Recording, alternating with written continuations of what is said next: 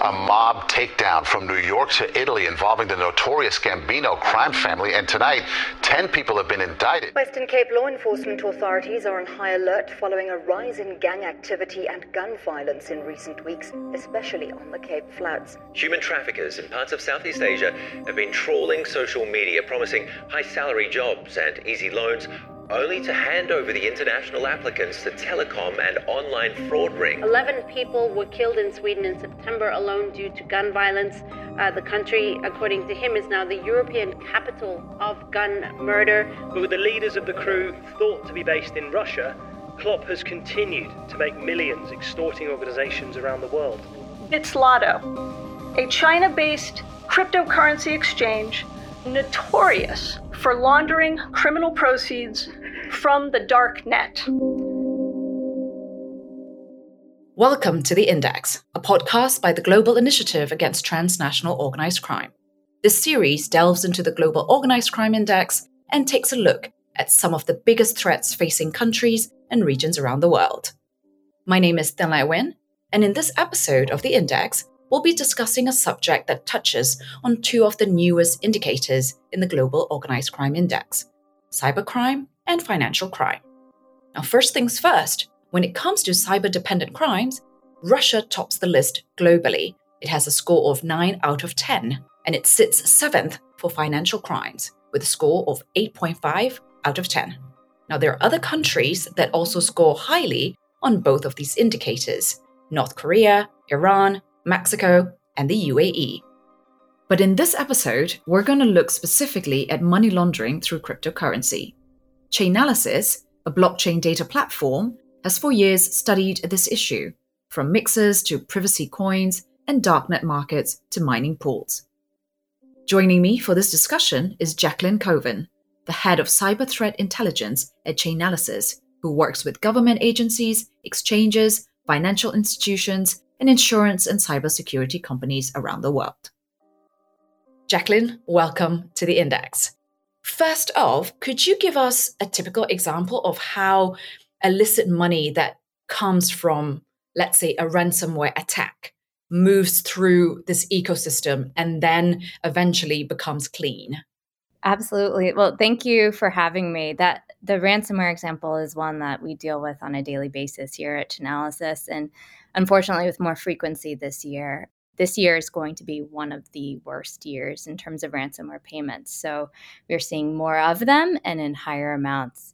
We have to actually understand that these ransomware strains are operated by individuals, and individuals whether they're in ransomware or drugs or human trafficking, all have unique laundering patterns or preferred methods of cashing out their crypto, converting their cryptocurrency to cash or fiat. So with ransomware, it's no different. We see ransomware actors, some prefer to use offshore exchanges. A lot of them will also use mixers. We're seeing increased use of mixers. What's clear, though, is that we're not seeing a strong gravitation towards privacy coins as many may have expected. We do see some ransomware groups that are making demands in privacy coins, but for the most part, it's in Bitcoin. And so we can follow those trails through to exchanges or bridges and mixers. What's also, I think, gives me hope with this ecosystem is that these might be expert hackers, but they're not necessarily expert launderers. And we do see mistakes and, easily traceable transactions in a lot of parts of these laundering what has happened this year, we've seen a slew of sanctions designations as well as takedowns from many of the laundering mechanisms that were central hubs for ransomware, but crimes of all stripes. Criminals are going to go for the paths of least resistance, and often those become centers of gravity for multiple different types of crime. So, we have seen some shakeup in terms of the services that they use, but overall, there's just a handful of services that are really facilitating the laundering for these groups.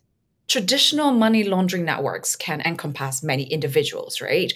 Is that the same also with money laundering using cryptocurrency? You, you spoke a little bit about it just now that, you know, there might be individuals that only provide the service. Can you talk a little bit about that? We do see illicit funds go to exchanges at some point.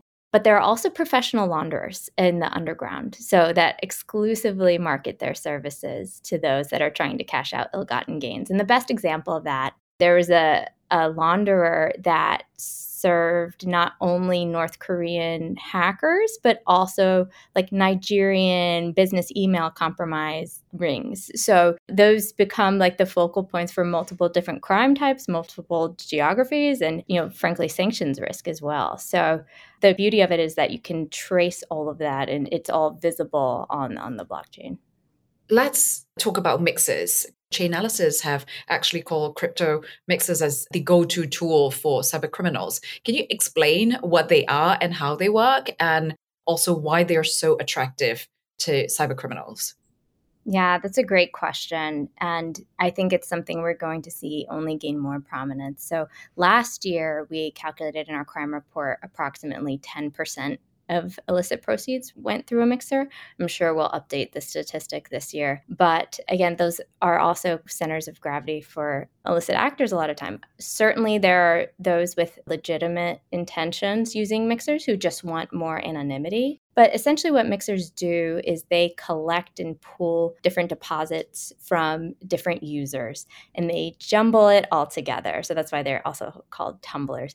And it makes it difficult to discern who's pulling funds on the other end. So they'll randomize the outputs, the withdrawals coming out of it, they'll randomize the timing of those withdrawals. And sometimes they even change up the fee structure so that it's more difficult to discern whether a mixer is indeed being used. This core functionality does make it attractive for criminals because they rarely ask for KYC information as well. But I think it's important to know that at Chainalysis, we have had some success in tracing funds through a mixer. And I think mixers are becoming more of an important component of the laundering ecosystem because of that fact we talked about earlier, because Bitcoin is primarily used as the cryptocurrency of the underground marketplaces where you can buy stolen PII and hacking tools and access, as well as the liquidity problem with privacy coins. So criminals are starting to become more aware of the traceability of cryptocurrency, Bitcoin in particular. And so, in order to try to throw us off their tracks, we are seeing the increased adoption of mixers in a lot of our cases. I actually like you to also follow up on the privacy coins that you've talked about, right? These are coins that have privacy enhancing features because you talked about the fact that, you know, with Bitcoin, it might be easy to trace. So with privacy coins, there are ones that are called Monero or Zcash. They have actually been banned in, as I understand it, countries like Japan and Australia. Are you worried that these coins are becoming more common and that they would be more of a concern going forward? Yeah, excellent question. Monero, Zcash, Dash, those are certainly the top three privacy coins. I think because of the illiquidity of these currencies, I'm truly not seeing it as much as I am Bitcoin in my investigations. And if you're talking specifically about ransomware, it's very hard to acquire that amount of a privacy coin that would be needed for the extortion demand. And so I feel ransomware actors have really gravitated more towards Bitcoin, certainly even though these privacy coins are more resistant to tracking than other cryptocurrencies, nothing's completely anonymous either. So, advanced tracing capabilities can follow the movement of some privacy coins. But what's also important to note is, in addition to countries banning privacy coins, we've actually seen exchanges have delisted them too, which is like why it's so hard for victims of ransomware to find that liquidity or even criminals trying to find a place where they can convert their privacy coins into another cryptocurrency or cash. And when we're talking about illicit money passing through the exchanges, do they go through all of it or is it concentrated in a select few exchanges? No, I'm, I'm glad you asked this question because I know that we spoke earlier about how we do see ransomware being laundered through exchanges at some point but the majority of exchanges have robust KYC program, robust AML programs, transaction monitoring that will allow them to understand if dirty funds are coming onto their platform or if one of their users trying to send funds to an illicit entity on the other end. So, really, we are seeing the majority of exchanges, especially around ransomware, are very focused on understanding if they have any exposure to it. So, we really have seen a winnowing down of the number of services that illicit actors and, and ransomware in particular are using to launder funds. It's really just a handful. And, and this has changed somewhat since some of the designations and takedowns. We've seen the roster has shaken up a little bit, but the number of exchanges is, is certainly very small. You mentioned Russia in your opening remarks. There's certainly been a number of actions against Russian based exchanges that were used for laundering ransomware, cybercrime proceeds, even scam proceeds. And that has caused these actors to adapt and try to find new ways to funnel their their their money out. Right at the beginning of our conversation, we were talking about how illicit money becomes clean. How and where do crypto criminals convert that now clean money into fiat currency? And who's behind the money laundering services here?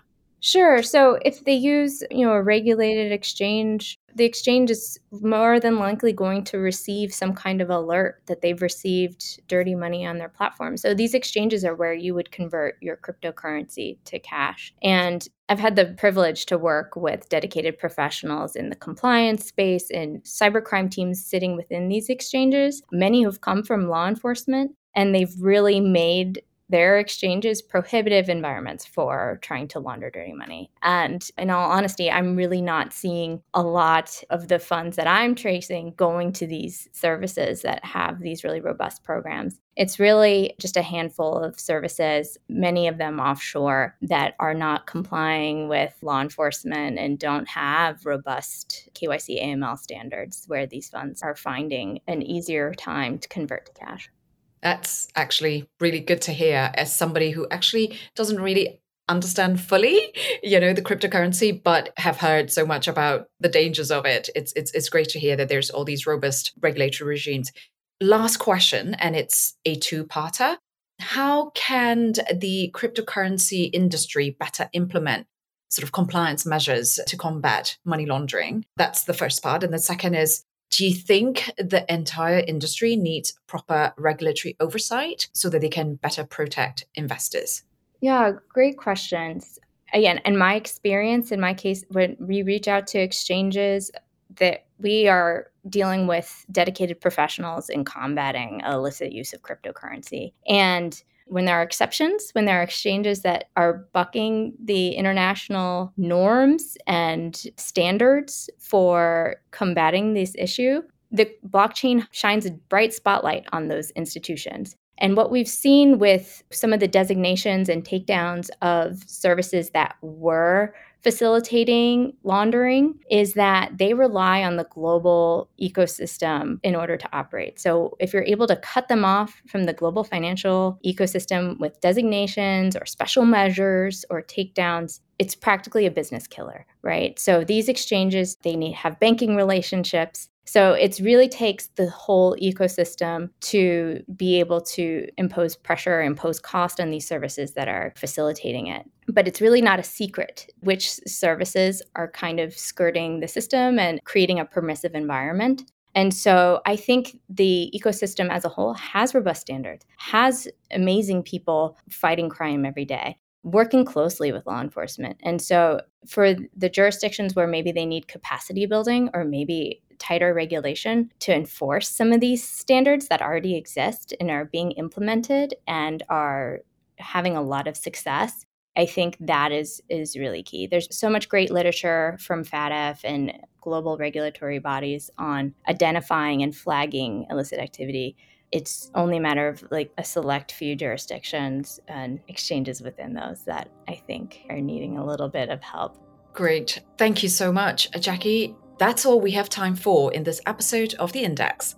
Thank you to Jacqueline Koven, the head of cyber threat intelligence at Chainalysis. Now remember that in the podcast notes, you'll find links to the country profiles that were discussed in this episode and a link to the Global Organized Crime Index. It's a totally free resource and it's available to everybody. Just head over to ocindex.net. Thank you for listening. We'll be back with another episode soon.